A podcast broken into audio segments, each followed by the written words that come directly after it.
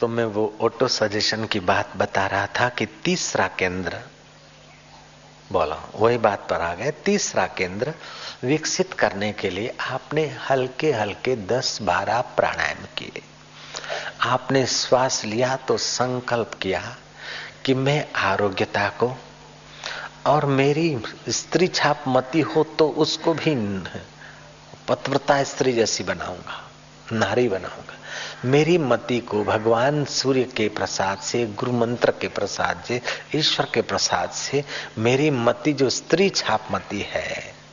जरा जरा बात में इधर, उधर उधर लपस पड़े, ऐसा नहीं। मेरी मति को दृढ़ बना दो। तो मैं आरोग्यता को बुद्धिमत्ता को,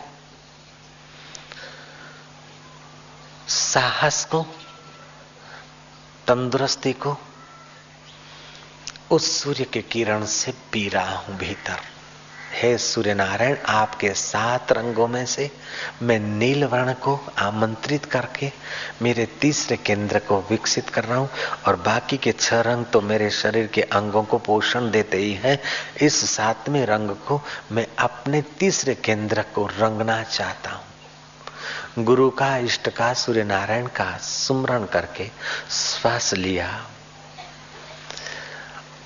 और 10, 12, 15 सेकंड श्वास वहीं रुका रहे। और मेरा तीसरा केंद्र जग रहा है। जागृत हो जागृत हो ऐसे ऑटो सजेशन दे सकते हो। मुझमें बल तंदुरुस्ती उत्साह दृढ़ता पवित्रता विकसित हो रही। ऐसा बार बार दोहराओ। और धीरे धीरे श्वास छोड़ो श्वास छोड़ने का आवाज़ ना आए। श्वास लो 10-15 सेकंड रोको और छोड़ो। प्रतिदिन सुबह सूरज उगने के कुछ मिनट बाद और सूरज अस्त होने के कुछ मिनट पहले। एक महीना अगर तुम कर सको तो इसकी सच्चाई का अवश्य आपको अनुभव होगा। तुम्हारे मस्तिष्क के विचार, ज्ञान तंतु में ज्ञान तंतुओं को पोषण देने वाले दिव्य विचारों को आमंत्रित कर रहा हूँ। मैं तंदुरुस्ती को, आनंद को, प्रसन्नता को, उत्साह को, दिव्यता को आमंत्रित कर रहा हूँ और मेरी दिव्यता, तंदुरुस्ती और उच्च विचार पुष्ट हो रहे हैं। बिल्कुल सच्ची बात है। आप सच्चाई से मानना। ऐसा आप तीस दिन करो। अगर फ़ायदा दिखे तो चालू रखना। और नुकसान देखे तो तीस दिन में जितना समय तुमने खर्च किया है, उतना समय मुझे ले जाना अपने घर का झाड़ू लगाने के लिए। और क्या कह सकता हूँ? नारायण नारायण नारायण नारायण। बोल दो ना, नारायण। नारायण। मैं अंबादास की कथा नहीं छोड़ूँगा। गुरु जी प्रसन्न हुए, धाड़ धाड़ धाड़ धाड़। अंबादास पेड़ काटने में लग गया है। आप लोग पेड़ मत काटना, अभी पेड़ों की बहुत ज़रूरत है वो तो खतरे वाला पेड़ था। गुरु जी तो विश्राम करते हैं, पेड़ कटे तब कटे। गुरु भाई कोई मज़ाक भी करते हो। हवा का झोंका है महाराज। डाला कुहाड़ा और अंबादास तीनों धड़ाक, धुम उस कुएँ में देव योग से कुहाड़ा तो जा गिरा है किनारे अंबादास किसी लचकीले ढाले का सहारा लेकर कुएँ में पहुँच गए। कुएँ में गिरे, लेकिन उन्हें सहारा मिल गया। हेम क्षेम उनको निकाल दिया गया। डाला भी निकला, कुहाड़ा भी निकला, लेकिन अंबादास को शिष्य जांचते कुछ लगा नहीं। एक नख तक को चोट नहीं लगी। समर्थ रामदास कहते हैं कि बेटा देख तू गिर गया, तेरे को लगा तो नहीं। बोले, गुरुजी, मेरे को तो लगा नहीं। मानो, आपकी कृपा ने डाले के रूप में प्रवेश करके मेरे को गोद में उठा लिया था, गुरुदेव। गुरुदेव, आपने तो मेरा कल्याण कर दिया। गुरु का हृदय अब क्या रुके? गुरु कहते हैं कि बेटा, मैंने क्या कल्याण किया? तेरी तत्परता ने, तेरी श्रद्धा ने, तेरे संयम ने, तेरी श्रद्धा भक्ति ने तेरा कल्याण किया है। तूने ही तेरा कल्याण किया अंबादास बोलता, नहीं गुरुजी, आपकी कृपा ने मेरा कल्याण किया है। गुरु का हृदय पिघला है, बेटा, आज से तू अंबादास नहीं, तूने अपने आप का कल्याण किया, ऐसी श्रद्धा संभाले रखना, ये भी तो अपने आप का कल्याण करना है, बेटा।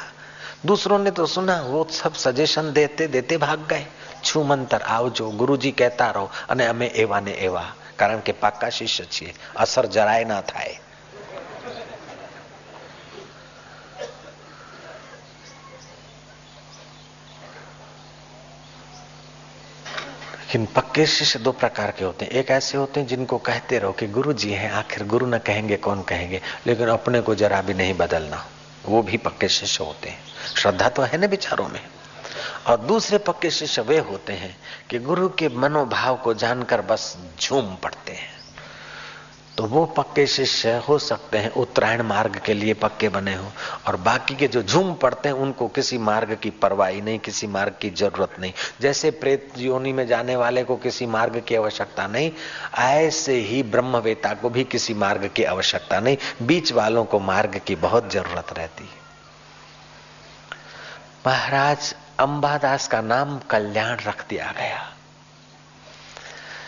कल्याण को लेकर किसी समय दूसरी बार गुरुदेव यात्रा करने को जा रहे थे पैदल का जमाना था गुरुदेव को भूख लगी कल्याण कुछ खाने का है बोले गुरुजी बड़ा है बड़ा बड़ा समझो છો વડા અને વાશી વડા વૃદ્ધત્વમાં ક્યાં ચવાય कल्याण ये बड़े तो हैं बड़े कठोर हैं चबाने में जरा कठिनाई लगती है कल्याण देख गांव को तो छोड़ के आ गए कहीं दूध मिले तो अब वो कल्याण ऐसा नहीं कहता कि दूध तो दुहा गया होगा सुबह वहां से पसार हुए थे अभी तो कितना दूर आ गए गुरुजी जरा पहला કેવું તું ને તો જરા વ્યવસ્થા કરવામાં ગોઠવત हाँ हाँ बेट, बेटा दूध मिलेगा गुरुजी हाँ अभी लाया गुरुजी पेड़ के नीचे और कल्याण वापस लौटा है डेढ़ कोस जो गांव छोड़कर आया उधर जा रहा है देव की ऐसी लीला के कोई आलसी माई गाय दोना भूल गई या किसी कारण। देर से जो गाय दोती तो गाय उसको लात मार के भागी और वो माई भी चंडी थी, माई भी धोखा लेके उसके पीछे भागी। तो जिस डायरेक्शन से कल्याण आ रहा था, गाय भी उसी डायरेक्शन में भागी। क्योंकि कल्याण की दूरी कम हो। देखो प्रकृति की व्यवस्था। और गाय भागती है, वो चंडी जैसी माई भी धोखा लेके पीछे तो गाय भी भागती भागती किसी खड्डे में जा गिरी। और माई रो रही कि मेरी तो गाय मर जावेगा, मेरे काई वेगा रे। ए रानिया आके मर रही है, ऐसा वैसा वो रोदने रो रही। इतने में कल्याण आ पहुँचा है। कल्याण ने देखा क्या हा हा हा हा, खड्डे में गाय पड़ी है। वो माई रो रही है अपने दुख को। कल्याण कहता है कि भाई थोड़ा दूध दे दे। माई को हँसी आगे कि ऐसा पागल आदमी, मैं रो रही हूँ, मेरी गाय मर रही है। और बोलता, भाई, दूध दे दे। कि तारी माँ पास है दूध, देख तो कहीं मांगे रहे हो, मूर्खा। एक तो गाय मरे रही है, पड़ी रही खड्डे में। गाय दूध कैसे देगी? ये तो बाखड़ी जैसी चपटी दूध दी है। और वो आज दोने के तो भागी और भागती भागती रांड अटे पड़ी है। और तू दूध मांगे। तेरी तो गांड पर ऐसी है कि मेरे रोते को हंसना हंसना आवे। तो तो ऐसी पागलपन की बात करता है कि मुझ जैसी पगली रो रही हूँ मैं, मेरे को भी तेरी पागलपन पर हँसी आती। कल्याण कहता कि गाय दूध देगी, बोले, देगी तेरी माँ दूध देगी अभी। इसको तो जीना मुश्किल है, इसको उठाएगा कौन? बोले, माई तो आज्ञा दे दे तो मैं दो लू। बोले, तू दूध दुहेगा, मने दोहा नहीं दे, तू दोएगा रे। इनको उभी तो कर, उभी तारो बाप नहीं कर सके, छोरा, जा। कल्याण बोलता है कि आपकी आज्ञा क्या ले ले ले, दूध ले जा। घणो है घणो है। घणो दो ले जा हाँ? तारी माँ घणो दे तने ले जा। भाई तो चंड थी सुना दी, लेकिन कल्याण का हृदय तो गुरु प्रसाद से आनंदित है। महाराज, कल्याण कहता है कि हे गौ माता बड़ा कड़क है। दूध की बहुत ज़रूरत है। हे कल्याणी, गुरुदेव के लिए दूध जल्दी दे दे। गाय, जैसे मानो कोई पाला हुआ, एकदम कोई बुद्धिमान, कोई सतशिष्य हो, गाय खड़ी हो गई। और कल्याण ने लोटा भर के दूध ले लिया, और बाई तो डोड़ा खोली खोली देख रही कि गाय है कि कामधेनु है? छोकरा, काई जादू है, मने सिखाड़, बोले, जादू तो कोई नहीं, मेरे गुरु की कृपा है। मैं गुरु की आज्ञा मानता हूँ तो पशु मेरी आज्ञा नहीं माने। मैंने गुरु की आज्ञा माना है तो मेरी आज्ञा गाय नहीं मानेगा। मेरी आज्ञा के बिना मेरी मौत भी नहीं आ सकती। भाई, तू कहीं समझे?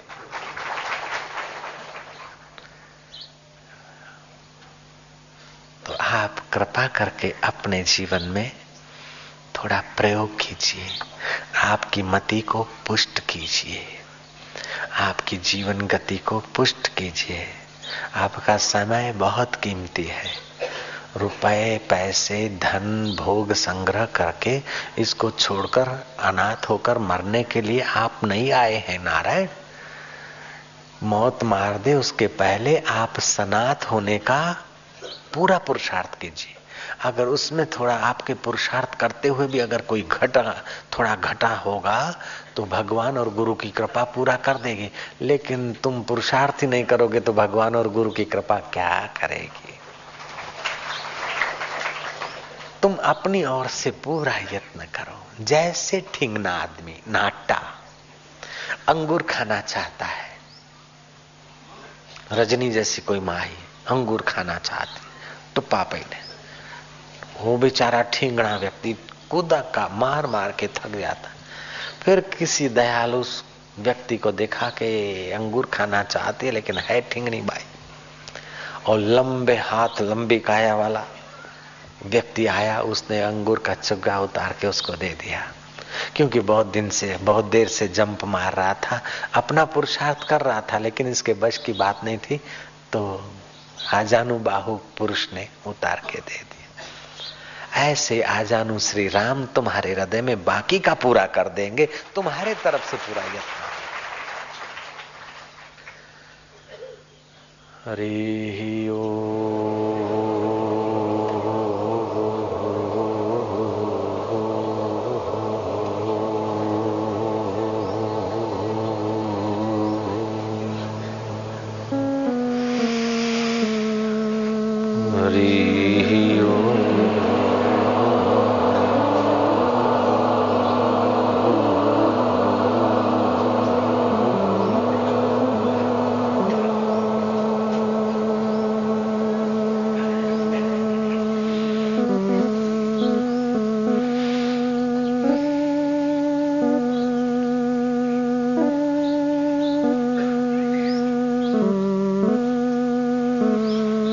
अनाथ होकर मरे। उत्तम प्रेत, मध्यम प्रेम, प्रेत अथवा कनिष्ठ प्रेतों की झुंडों में जा भटके, ऐसा तो नहीं होगा। चांद्रायण मार्ग से जाएँ और स्वर्ग सुख भोग कर फिर वापस आकर लटके, ये भी वांछनीय उत्तम साधक को नहीं होता। वो तो आत्मा परमात्मा के लिए ही कर्म योग करता है। परमात्मा को प्यार करते हुए भक्ति योग करता है। और परमात्मा प्राप्त महापुरुषों के चरणों में जाकर अपने शुद्ध बुद्ध, नित्य मुक्त स्वभाव का सत्संग सुनता है।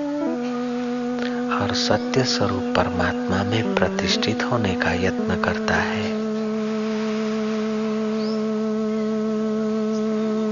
जैसे रसोई को सेठ डांटते हैं कि तू मेरे घर का खाता है, मेरी नौकरी करता है तो जैसा मैं तिलक करता हूँ, मेरा परिवार तिलक करता है, ऐसा तू तिलक किया कर। रसोया हाँ हाँ कहता रहा, लेकिन तिलक अपना नहीं बदला। आखिर सेठ परेशान हो गए। सेठ ने कहा, अगर कल हमारे संप्रदाय का अगर तिलक तूने नहीं किया तो नौकरी से छुट्टी समझना।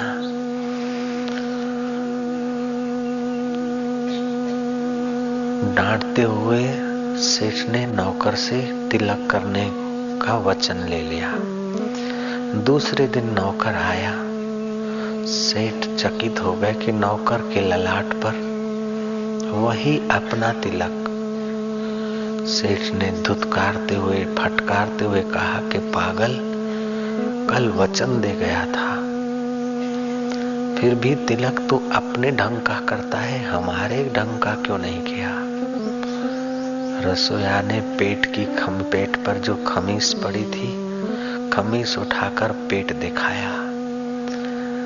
पेट पर सेठ के कुल का तिलक था।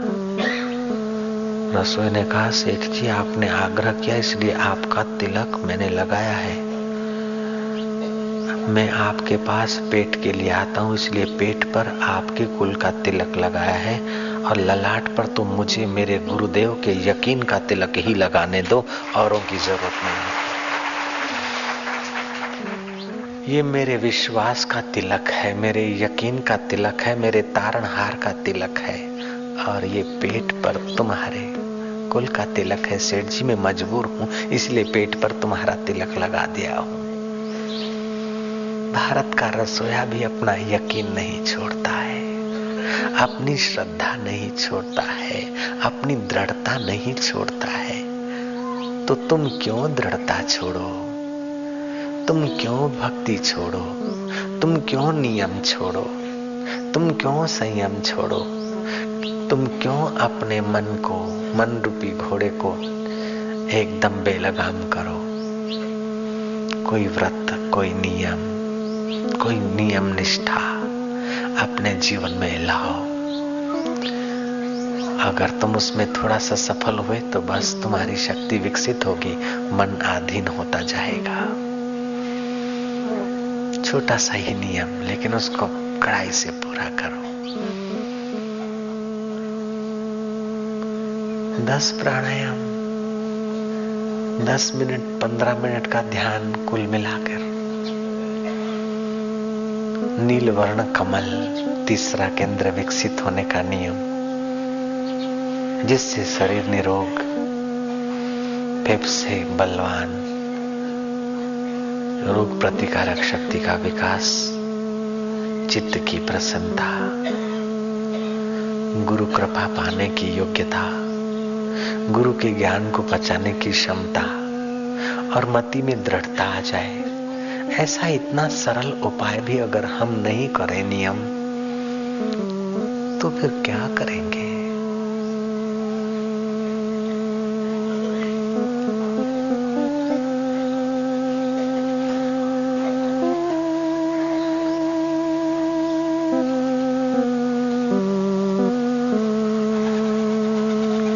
उत्तर ध्रुवी इलाके में छह महीना सूर्य निकलता है, छह महीना अंधकार रहता है। सुज्ञों का कहना है कि प्राचीन आर्य उस समय वहाँ रहते होंगे। तो आज का उत्तरायण, आज के दिन का प्रभात काल, सूर्य उधर उदय होता है, तब सुबह माना जाता है और उस सुबह के उत्साह में, प्रसन्नता में, लोग प्रसन्न रहते आर्य। देव, देवता लोग आज के दिन, उत्तरायण के दिन उनका सुबह होता है, बाकी के छह महीना उनकी रात्रि। ये इस बात को एक दूसरे को सहायक होते हैं, पोषने वाले होते हैं। छह महीना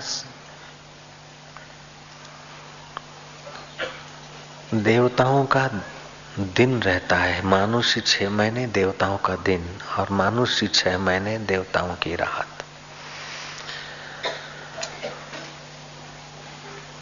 सारे शुभ कर्म उत्तरायण के पहले अगर होते हैं तो उनको रोक दिया जाता है। उत्तरायण सामने है। उत्तरायण आ जाए, फिर करेंगे।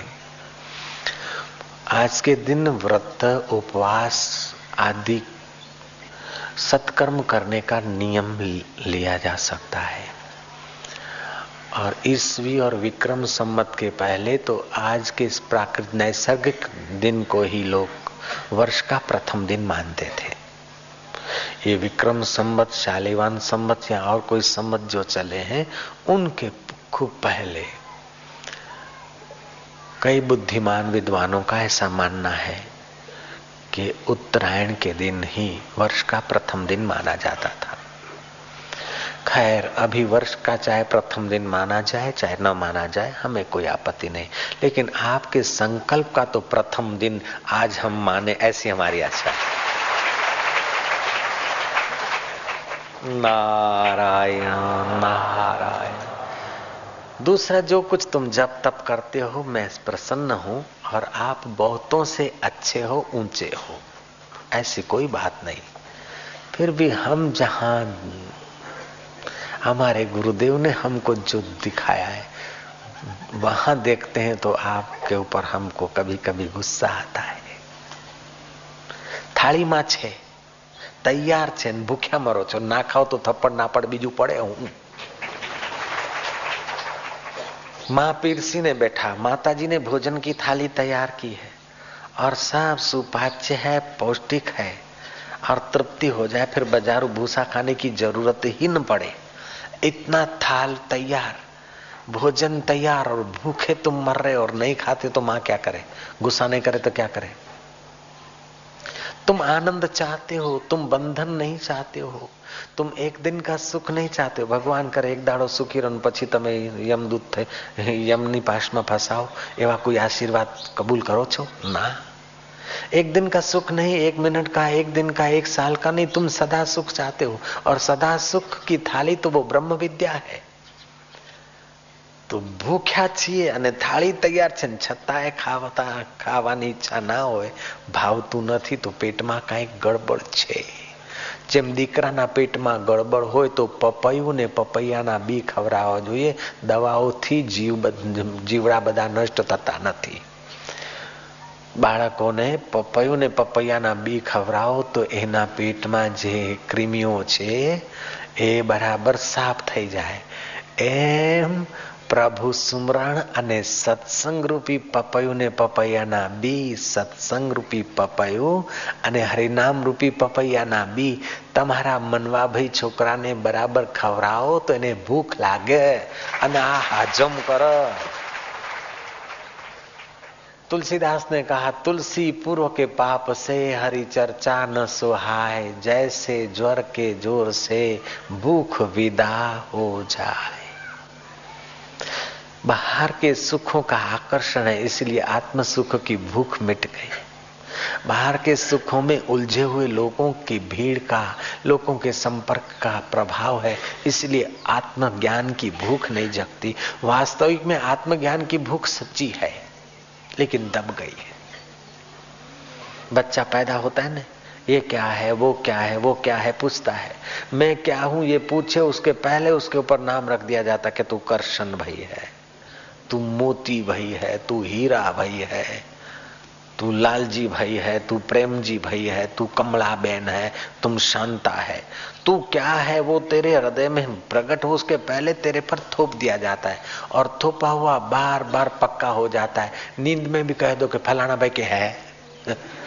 है रखा हुआ मिथ्या लेकिन पक्का हो गया हजार आदमी में एक आदमी को बुलाओ दस बीस हजार आदमी बैठे अभी बुलाओ है शिवलाल सब लोग નિશ્ચિંત શિવલાલ કાકા કોણ કે મને બોલાયો ને પાકું હજડ બમ અને હોંભળી હોંભળીને પાકું કરી લો ક્યાંય લખેલું નથી ને સાચી વાત નથી કે તમે शिवलाल છો ये सच्ची बात नहीं तुम शिवलाल हो तुमको शिवलाल नाम रखा शिवा रखा होगा बचपन में शिवो मारो शिवो शिवो शिवो पैबा ने किया होगा अभी भले हम शिवलाल काका कह दे लेकिन कभी शिवा रखा होगा फिर शिवलाल भाई फिर शिवलाल सेठ फिर शिवलाल होटल वाला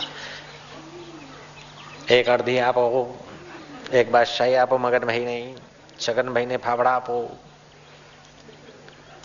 પછી કે છગનભાઈ કોણ મગનભાઈ કોણ કે છોકરા તને અક્કલ નથી ઉભો રે હોટલ ઉપર ટેબલ ટેબલ છે ટેબલ ખુરશીના ઉપર એક એક ફોટો મૂક્યો જવાહરલાલને ફાફડા આપો સુભાષને જિંજર આપો ઇન્દિરાને ચા આપો, લાલબહાદુરને ભૂસું આપો, ચવાણું આપો સોરી ચવાણું આપો, પણ એ ખાતા જ નથી લાલબહાદુર. બહારનું ખાય જ નહીં. છતાંય ફોટો રાખ્યો હોય તો કાકાને એવું કેવું પડે નોકરોને સમજાવવા માટે. પછી ગ્રાહક જતા રહે કે, ચલો બધા ઉપર પોતું મારી દઉં, ટેબલ ઉપર પોતું મારી દઉં तो जैसे चाचा को उस समय हम होटल वाला सेठ बोलते हैं। शंकर विलास होटल वाला काका, अथवा शिवलाल, और अभी साधक शिवलाल बोलते हैं, ये सब उपाधि इनके ऊपर लगी, वास्तविक में इनके नाम की तो खबर जगी ही नहीं। जगी क्या? जैसे इनकी बात, ऐसे आप, हम अपनी समझ लें। तो अपने घर का पता तो जिन्होंने पाया है, वे महापुरुष ही। ब्रह्म विद्या के द्वारा हमें अपने घर पहुंचाते हैं। नारायण नारायण नारायण। ऐसे एक संत थे जो किसी को घर पहुँचाने में मज़ा मानते थे। भक्तमाल के रचियता, उनके गुरु और उनके भी गुरु भक्तमाल के रचियता नाभाजी महाराज के दादा गुरु गुरु पयाहारी जी, भक्तमाल के रचियता नाभाजी महाराज नाभाजी महाराज के गुरु अग्रदास जी महाराज और अग्रदास जी महाराज के गुरु पयाहारी जी महाराज।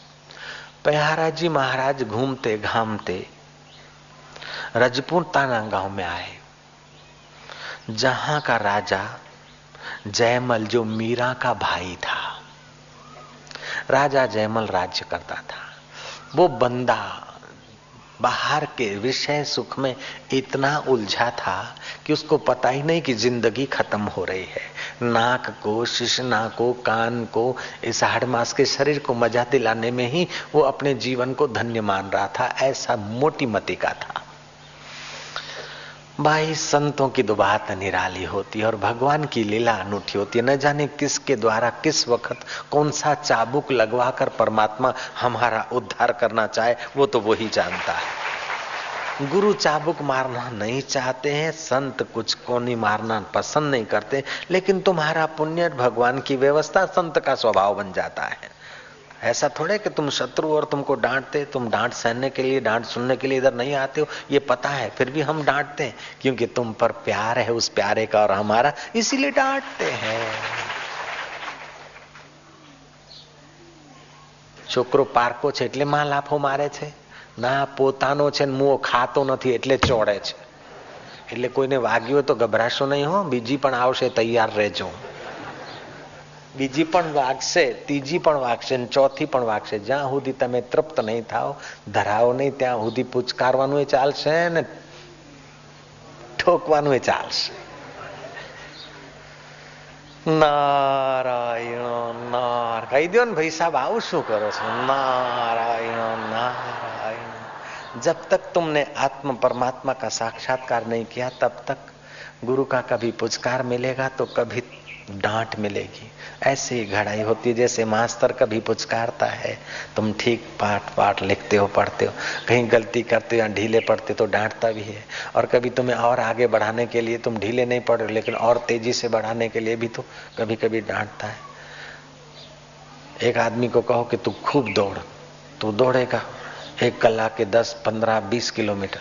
लेकिन कोई उसी आदमी के पीछे बंदूक लेके कोई आदमी पड़े तो उसकी दौड़ बढ़ जाएगी। डंडा लेके पड़े तो बढ़े तो इसी प्रकार कभी कभी गुरुदेव डंडा लेकर पीछे पड़ते ताकि ये मारा वाला जल्दी दौड़े। अब तो बोलना ही पड़ेगा चार बार, वही प्यारा नाम नारायण नारायण नारायण मैं कथा रजपुताना के उस राजा की कहूँगा, जयमल की। जयमल भोगी राजा था। और उस भोगी राजा के राज्य में घूमते, घामते नाभादास महाराज के, नाभाजी महाराज के दादा गुरु पयहारी जी, उग्रदास जी के गुरु पयहारी जी तालाब किनारे बैठे थे। उन दिनों में जयमल अपना महल बनवा रहा था और देखरेख खुद रखता था। मोटर पंप सिस्टम नहीं रही होगी, भैंसे पर तालाब से पानी लाया जाता था। वो बाबा जी बैठे थे और भैंसा को लेकर नौकर पानी भरने आया। बाबा ने पूछा, क्यों? कहाँ ले जाता है पानी? बोले, राजा साहब, अजमल साहब अंदाता वो तो बोला जाता है अंदाता कौन है? वो तो हम लोग सब जानते फिर भी बोल देते अंदाता फलाना राजा है, फलाना राजा है। हम भी सबको बोल देते अंदाता क्योंकि गहराई में आत्मा तो अंदाता ही है। चलो। वो अंदाता राजा भी राज, महाराज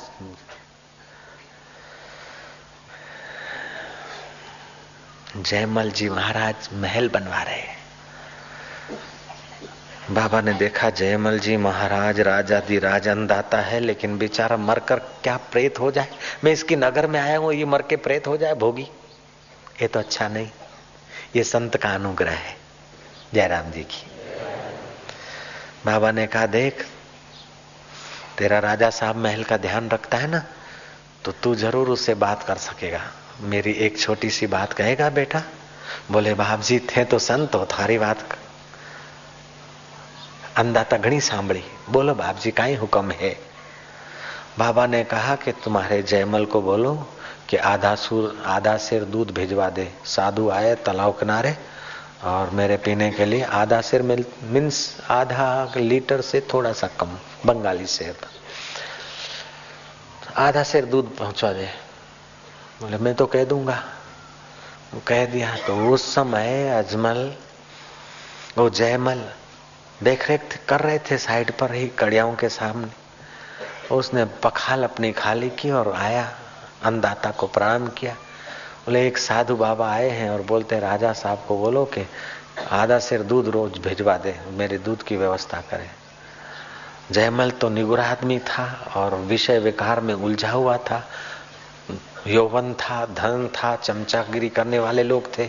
और निगुरा था बेवकूफ़ी में बाकी बचे क्या? निगुरा आदमी हो धन हो सत्ता हो पद हो और खुशामत खोर हो तो फिर क्यों किसको मानेगा?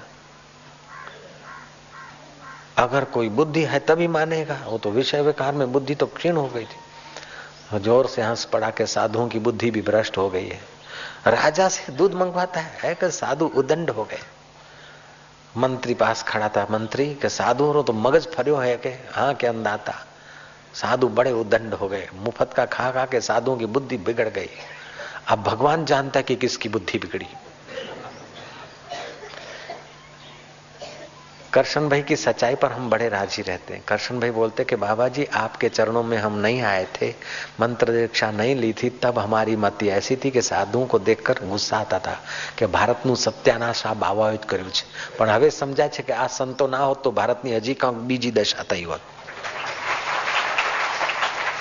જય શ્રી કૃષ્ણ અત્યારે જે થોડી ઠંડક શાંતિ સચ્ચાઈ સ્નેહ આનંદ મળે છે એમાંય પાછું શૂન્ય થયું હોત अभी भी और देशों की अपेक्षा भारत में कुछ खुशी, रौनक आदि प्रसन्नता है।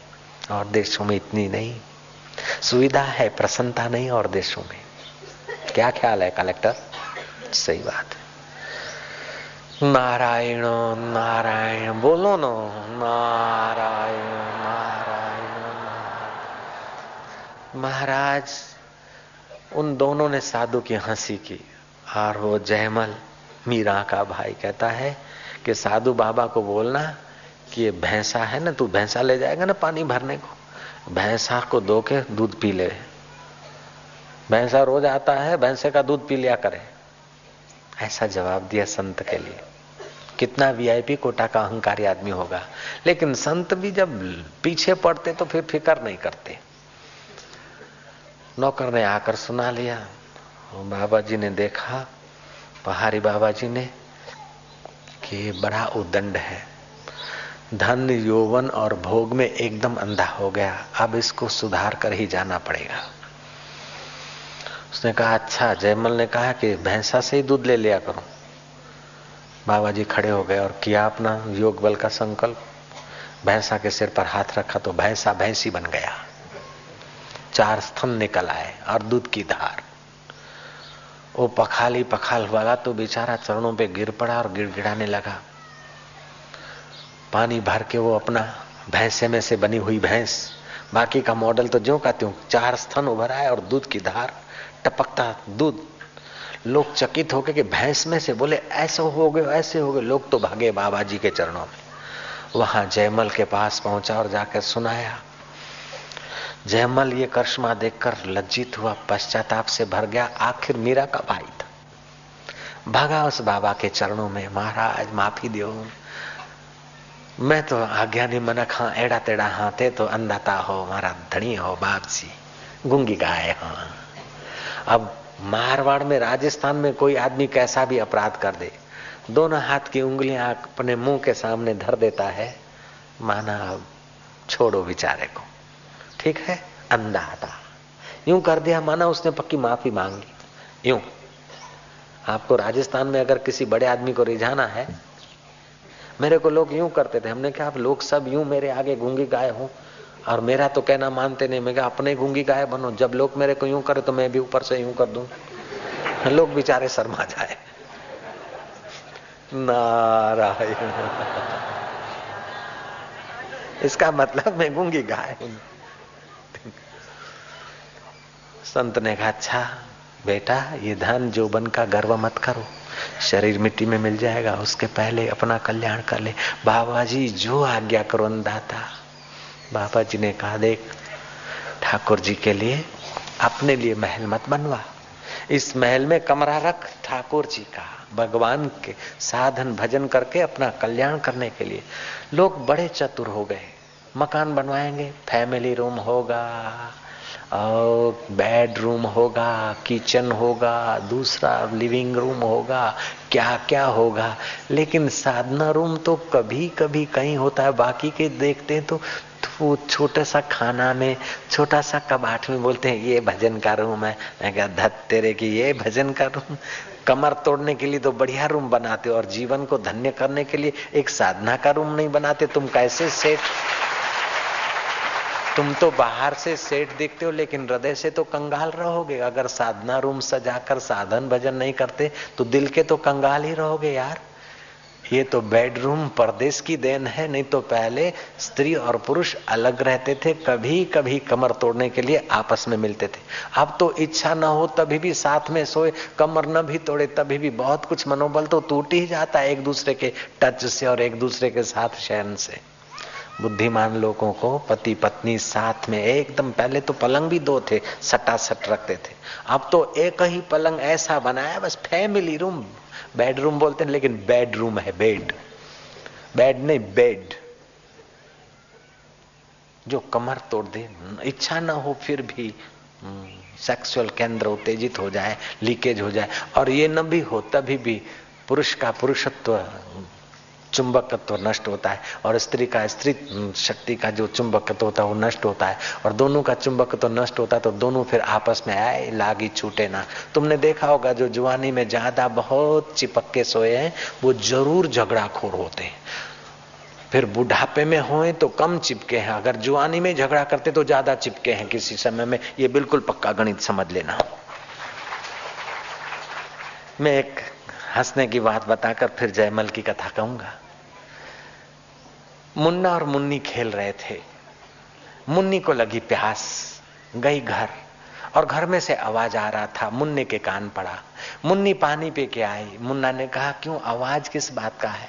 बोले, जाने दे भाई, अपने तो खेलो तो होता ये तो ऐसे ही करते रहते हैं। बोले, नहीं नहीं, बता, कौन कौन आवाज़ कर रहे? बोले, पापा और मम्मी लड़ रहे थे। अच्छा क्या कर रहे थे? लड़ रहे थे, क्या बोल रहे थे? बोले, पापा बोलता है कि मैंने शादी करके बड़ी गलती की। और मैं बड़ा पछताता हूँ, मैं बहुत दुखी हूँ, शादी करके मैंने बड़ी गलती की। और मम्मी भी ऐसी बोलती कि मैं तो शादी करके पछताई। मुन्ना बोलता है, पछताने दो दोनों को, मेरी सलाह लिए बिना किया है तो यही हाल होगा और क्या होगा? मेरे से पूछ के करते तो ये दुर्दशा नहीं होती। पछताने दो दोनों को चलो अपन खेलते मैंने कई बार बोला कि पापा मेरे से पूछकर काम किया करो अब शादी जैसा इतना बड़ा काम किया मेरे से पूछे बिना नहीं अब पछताते रहे जिंदगी भर हम क्या करें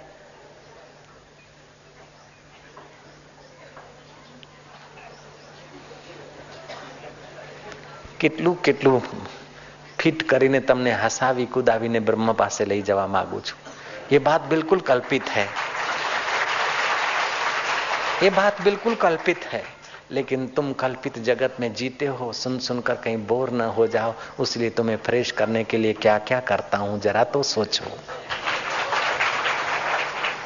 इस बात पर मज़ा आ गया, क्योंकि तुम कल्पित जगत में रहते हो, कल्पित बात पर कितना खुश हो गए। शाश्वत जगत का पता चले तो कितनी खुशी होगी, वो तो गुरुदेव जानते भगवान जानते झूठ में हम जीते झूठ का कितना मज़ा आता है, देखा? देखा? झूठ की कितनी स्वाभाविक आदत पड़ी है। जरा तो समझो कभी ऐसा मुन्ना कह सकता है और कह दिया तो उसकी बेवकूफ़ी इस पर खुशी किस बात की? लेकिन हम कल्पित जगत में जीते हैं झूठ में जीते हैं मन इंद्रियों की बेवकूफी में जीते हैं इसलिए इन बेवकूफी परक बातों में मजा जल्दी आ जाता है ऐसा मजा अगर सत्य के साक्षात्कार में आ जाए तो तुम्हारी निगाहों से वो अमृत बरसेगा कि देवताओं का अमृत फीका दिखेगा કહેવાનું હતું બધું કહી દીધું મેં બાકી જરાય કોર કસર રાખી નથી આ એક ચાપકો છે એક ખૂણી છે એનાથી જાગો તોય ધન્યવાદ જ્યારે જ્યારે સંસારમાં આવી કોઈ ઝલકનું સુખ આવે તો વિચારજો કે કલ્પિત સુખ है કે सच्चा सुख है अपने को बिजी रखो सत्कर्म में तो दुष्कर्म करने से बहुत बहुत बच जाओगे नवरू मन न खोदवाड़े सेवा सची मां जिन लधो लधो लाल अणमुलो से सामी सची सिकसा सदा सेवा कन लता मुका मोचड़ा सदा सिर सहन, रत्ता रंग रहन, अठे पर अजीब अच्छी लोग बोलते कि दुबई के किंग हैं, सेठ हैं, परदेश में इतने इतने फर्मे हैं। मैं क्या सेठ है तो क्या है झाड़ू लगा इधर? बोले, साई, सचमुच में तो झाड़ू लगाऊँगा। अच्छा ऐसा भाग्य का? और सेठानी इधर झाड़ू मोटेरा में लगा रहे, सेठ ने उधर भी झाड़ू लगाने की कोशिश की। अरे, हरि के द्वार पर झाड़ू भी लगा दिया तो क्या बड़ी बात हुई? भगवान राम गुरुकुल में झाड़ू लगाते साईं, हमको झाड़ू लगाने का अवसर मिल जाए। अब झाड़ू बाहर लग रहा है अंतकण भीतर शुद्ध हो रहा है। उसका मतलब ये नहीं, तुम लोग झाड़ू उठा के इधर मिट्टी उड़ाना चालू कर दो। देखना भाई साहब, कहने का तात्पर्य है कि अपने को किसी व्यक्ति धन, पद से अपने को बांधो मत। जिस समय जो करने का, सत्कर्म करने का अवसर आ जाए तो चुको मत। चाहे फिर शबरी भिलन की बुआरी हो, अथवा तो नाभाजी का भंडारा हो, अथवा भक्तमाल की कहानी लिखनी हो, या सत्संग सुनना या सुनाना हो, सत्कर्म में अपने को लगाए रखो। कुल मिलाकर मेरी इतनी प्रार्थना है। खैर, जयमल जी को ठाकुर जी की पूजा की व्यवस्था कर दी गई। गुरु ने बताया कि बेटा बाह्य ढंग से तू ऐसे ऐसे पूजा करना। और बाकी तू बिज़ी आदमी है, जब मौका मिले तो ठाकुर जी की मानसिक पूजा करना। मन ही मन भगवान को नहलाना, मन ही मन भगवान को भोजन कराना, मन ही मन भगवान को शयन कराना और मन ही मन भगवान को आरती करना, पूजा करना, मानसिक पूजा, षोड़श उपचार से मानसिक पूजा। मूर्ति के आगे तो आप अर्घ्य, नैवेद्य, फूल, फल रखकर, शाम हाथ जोड़कर उससे संतोष मान सकते हैं। और मूर्ति के सामने एक टक नज़र लगाकर ध्यान करके आप अपना भला कल्याण कर सकते लेकिन जो कागज़ की मूर्ति, उसकी अपेक्षा प्रतिमा अगर है, पत्थर की या सोने की, चांदी की तो उसमें तो शोरशो उपचार की विधि है। नहलाना, धुलाना, मूर्ति को फोटा की फोटा की छवि के आगे शोरशो उपचार की आवश्यकता नहीं है। लेकिन सचमुच ठाकुर जी की मूर्ति है तो उसके षोड़शोपचार से पूजा होती है। तो तू षोड़शोपचार से पूजा नहीं कर पाएगा तो केवल प्रतिमा। और बाकी की मानसिक षोड़शोपचार से तू पूजा कर लिया करना। ऐसे प्राण बल वाले आदमी जिधर को चलते ना, ईमानदारी से चलते हैं। आज से पूजा करने वाला, मानसिक पूजा करने वाला जयमल एक रात्रि को गर्मी के दिन थे। एक रात्रि को छत पर सोए सोए लेटे लेटे भगवान को शयन कराता है, मन से सब कुछ षोडशोपचार पूजा करता है। उसकी मति में पूजा, मानसिक पूजा करते करते उसकी मति थोड़ी शांत मति में प्रकाश हुआ कि मैं तो छत पर सो रहा हूँ। और भीतर जो ठाकुर जी को गोखले में रखे हैं पूजा के रूम में उनकी मैं पूजा कर रहा हूँ तो ठाकुर जी को भी तो गर्मी लगती होगी। मैं खुली हवा में सोता हूँ और ठाकुर जी को एक छोटे से कमरे में बंद करो। रा, रा, रा, रा मैं कितना मैं मूर्ख हूँ मैं कितना बेवकूफ़ हूँ। जयमल जी ने अपने उसी छत पर सुंदर सुहावना एक कमरा बनाया ठाकुर जी के लिए। घटित घटना सुना रहा हूँ आपको इतिहास की। मैंने नहीं देखी, लेकिन मेरा हृदय बोलता है, सच्ची बात है। नाभाजी महाराज की कथाएँ तो हमारे पास हैं। नाभाजी महाराज के गुरु के गुरु, पहाड़ी बाबा जी उनकी कृपा हुई थी जयमल पर। ठाकुर जी की पूजा करते करते उसने रूम बनाया और वहाँ ठाकुर जी को हवादार कमरा और पलंग सजा दिया। महाराज, रात्रि होती तो अपनी यांत्रिक सीढ़ी बना, बनवाई थी। वो यांत्रिक सीढ़ी लगाकर ऊपर चढ़ जाता। ठाकुर जी को थाल धरे आता और पलंग सजा हुआ, पान, बीड़ा, दूध का ग्लास आदि सब रखा था। फिर वो नीचे उतर आता और उसने कड़ा आदेश किया कि अगर कोई भी गया छत पर, मेरे सिवा अगर रानी भी गई तो मैं उसका त्याग करने में जरा भी देर नहीं करूँगा। दूसरा कोई आदमी चोरी छुपी गया मंत्री मंत्री का कोई बड़ा। उसको भी मैं दंड दिए बिना नहीं रहूँगा। मेरे ठाकुर जी के शयन में कोई डिस्टर्ब ना करे। मानसिक पूजा करते करते उसका मन ये नतीजे पे आ गया कि ठाकुर जी रोज शयन करते, रोज भोजन पाते। ठाकुर जी को पुजारी की नहीं पटाने की सिस्टम उसके हृदय में नहीं घुसी थी, बिल्कुल सत्य भाव से वो करता था। नीचे उतरता, थाल रख के आता रात को। सुबह उसको यथा योग्य जगह पर कर देता ठाकुर जी के लिए शयन, थाल का तो भोग लगाकर अपने ही पा लेता रात को। बाकी शयन, सजा सजा लगाकर आ जाता। एक दिन रानी को हुआ कि राजा साहब इतना भव्य कमरा बना है, एक दिन भी हम उनके पूजा के कमरा को देख नहीं पाए। और ये दिन को तो देखने देंगे नहीं, और अभी खूब थके और नींद आ गई है। रानी ने हिम्मत जुटाई और वो सीढ़ी यंत्र सिस्टम की सीढ़ी रानी ने जैसे तैसे खोलकर खड़ी कर दी और छत पर चढ़ गई। छत पर चढ़ गई पूजा के रूम में जो झांकती तो रानी चकी दंग रह गई। रानी के हाव भाव बदल गए, रानी की मानो तकदीर खुल गई। एक मोर मुकुटधारी युवान सोया है, उसको देखकर रानी तो बावरी सी हो गई। पति की दृढ़ता और संकल्प का भी उसे भय सता रहा था, वो फटाक से नीचे उतरी। धीरे धीरे सीढ़ी बंद करके जो रखने गई, जयमल की आँख खुल गई। क्या करती है? क्या है? सीढ़ी क्यों इधर उठाई? कांपती हुई कहती है कि आप अभय दान दीजिए। अभय दान का वरदान पाकर कहती कि जिस मोर मुकुटधारी के लिए आप सहजा सजा कर आते हैं, वो किस सीढ़ी से आकर यहाँ शयन करते हैं? आप तो सीढ़ी उठा लेते हैं और फिर वो मोर मुकुटधारी, कोई युवान, युवराज मुकुटधारी, पलंग पर सोया था और उसको देखकर ही मेरे हृदय में गुदगुदी होने लगी। जयमल कहते हैं कि तुझे मृत्यु दंड तो क्या दूँ, तुझे मैं धन्यवाद देता हूँ कि तूने ठाकुर जी को सचमुच देखा, मैं तो मन से ही भावना करता था। जयमल ने सीढ़ी लगाई और चढ़ा तो तब तक ठाकुर जी तो अंतर्धान हो गए। फुट फुट कर रोया कि प्रभु, मेरे अभी कुछ दोष हैं। युवानी में लोगों का शोषण किया और ज़्यादा सेक्सी सुख भोगा है इसलिए आप मेरे को दर्शन नहीं दे पाए। खैर, कोई बात नहीं। मेरी सेवा को तो आपने स्वीकार कर लिया। मेरे गुरुदेव, आपकी जय हो कि मेरी सेवा को ठाकुर स्वीकार करता है। ईश कृपा बिना गुरु नहीं, गुरु बिना नहीं ज्ञान। वही गुरुदेव ने ज्ञान दिया, भोगी को योगी बन गया। भगवान जगत के गुरु हैं, गीता में कहते हैं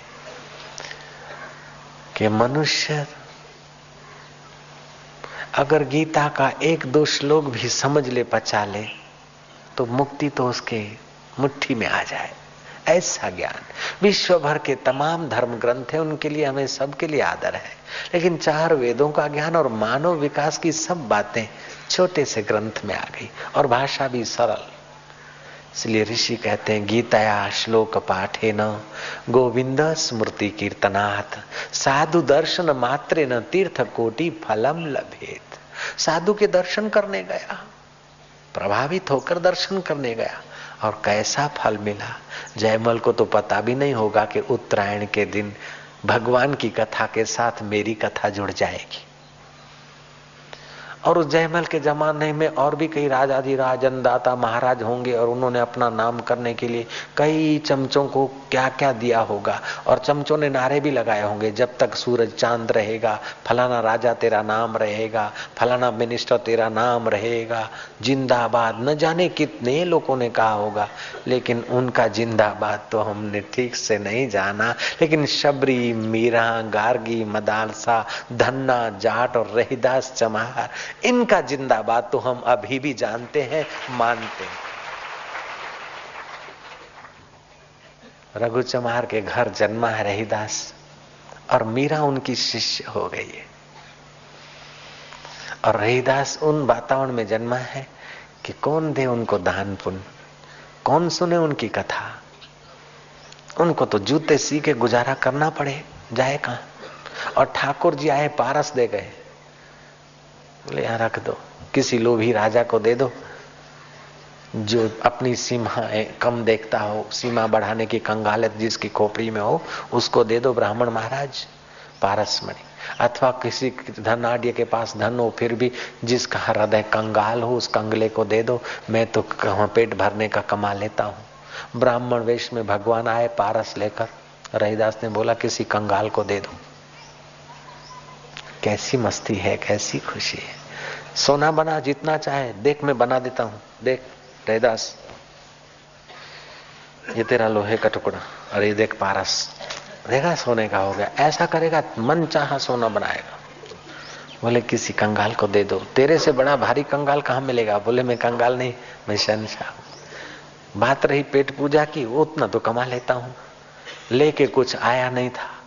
और लेके कुछ जाना नहीं और रोटी तो तुमको देनी है प्रभु को देनी है तो फिर चिंता किस बात की आज का पड़ा हुआ साहब पड़े हुए लोग रहीदास की बात जरा सा बिचारे तो पड़े हुए अगर सचमुच में पड़े हुए हैं तो समझेंगे कि हमारे मन की बेवकूफी के हम गुलाम हो रहे हैं मुर्दे को प्रभु देते हैं कपड़ा लकड़ा आग जिंदानर चिंता करे तिसके बड़े अभाग छोकराओ માટે કરી જવું ફલાણા માટે કરી જવું ફલાણા માટે ભલે તું करना थी पर पुत्र कुपात्र है तो तेरा धन कब तक संभालेगा और सुपात्र है तो उसको परवाह भी क्या है फिर भी शास्त्र और संत मना नहीं करते पुत्रों के लिए पत्नी के लिए परिवार के लिए तुम करो लेकिन परमात्मा के लिए तुम कितना कर रहे हो अपने आत्मा के उद्धार के लिए कितना कर रहे हो जो अपने साथ अन्याय करता है वो पुत्रों के साथ कभी न्याय नहीं कर सकता जो अपने साथ अन्याय करता है, वो पत्नी से न्याय कभी नहीं कर सकता। जो अपने साथ अन्याय करता है, वो अपने संबंधियों के साथ पूरा न्याय नहीं कर सकता। और जिसने अपने आत्मा का उद्धार किया, अपने साथ न्याय किया, उन्होंने पुत्रों के साथ न्याय किया, पत्नी के साथ न्याय किया, और हज़ारों लोग उनके संपर्क में आए, उनके साथ भी उसने न्याय किया, और उनके जीवन को भी उन्होंने उन्नत कर दिया। बोलो, सुविचार छे। वकीलों मिनिस्टरों साधकों, भक्तों, अतिथियों, क्या ख्याल है? अपने साथ अन्याय करके तुम बेटों के साथ न्याय कर रहे हो क्या? इम्पॉसिबल असंभव। अपने साथ अन्याय करके तुम पत्नी के साथ न्याय कर सकते हो क्या? अपने साथ अन्याय करके तुम अपने संपर्क में आए वालों के साथ न्याय कर सकते हो क्या? इम्पॉसिबल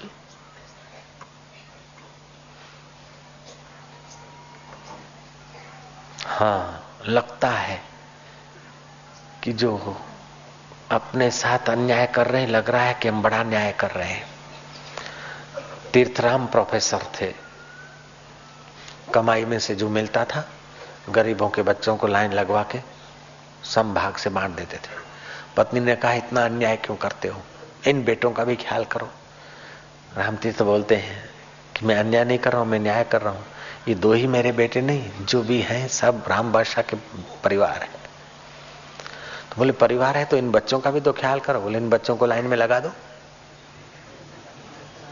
बाहर से लगा, अन्याय कर रहे हैं बच्चों से, ऐसा लगेगा। बच्चों को लाइन में लगा, दीनहीन गरीब जितना ले जाते हैं, उतना बच्चों को दे डालो। दूसरे प्रोफेसर समझाते, तुम बच्चों के लिए कमाते हो, इतना अन्याय कर रहे बोले, बच्चों के लिए कमाता हूँ, बच्चों में बांटता हूँ।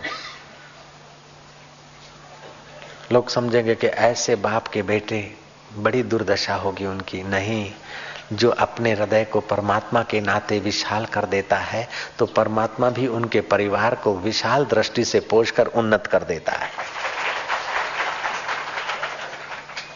बाप केयर नहीं लेते, दिखते हैं, फिर भी वो बेटे सृष्टिकर्ता के नियम के अनुसार चीफ जस्टिस बेटा हुआ एक दूसरा इंजीनियर हुआ। और जो प्रोफेसर राम तीर्थ को अक्ल देते थे उनके बेटे क्लार्क कर, क्लार्क करते करते पेन और कागज़ रगड़ते रगड़ते ज़िंदगी रगड़ के चले गए।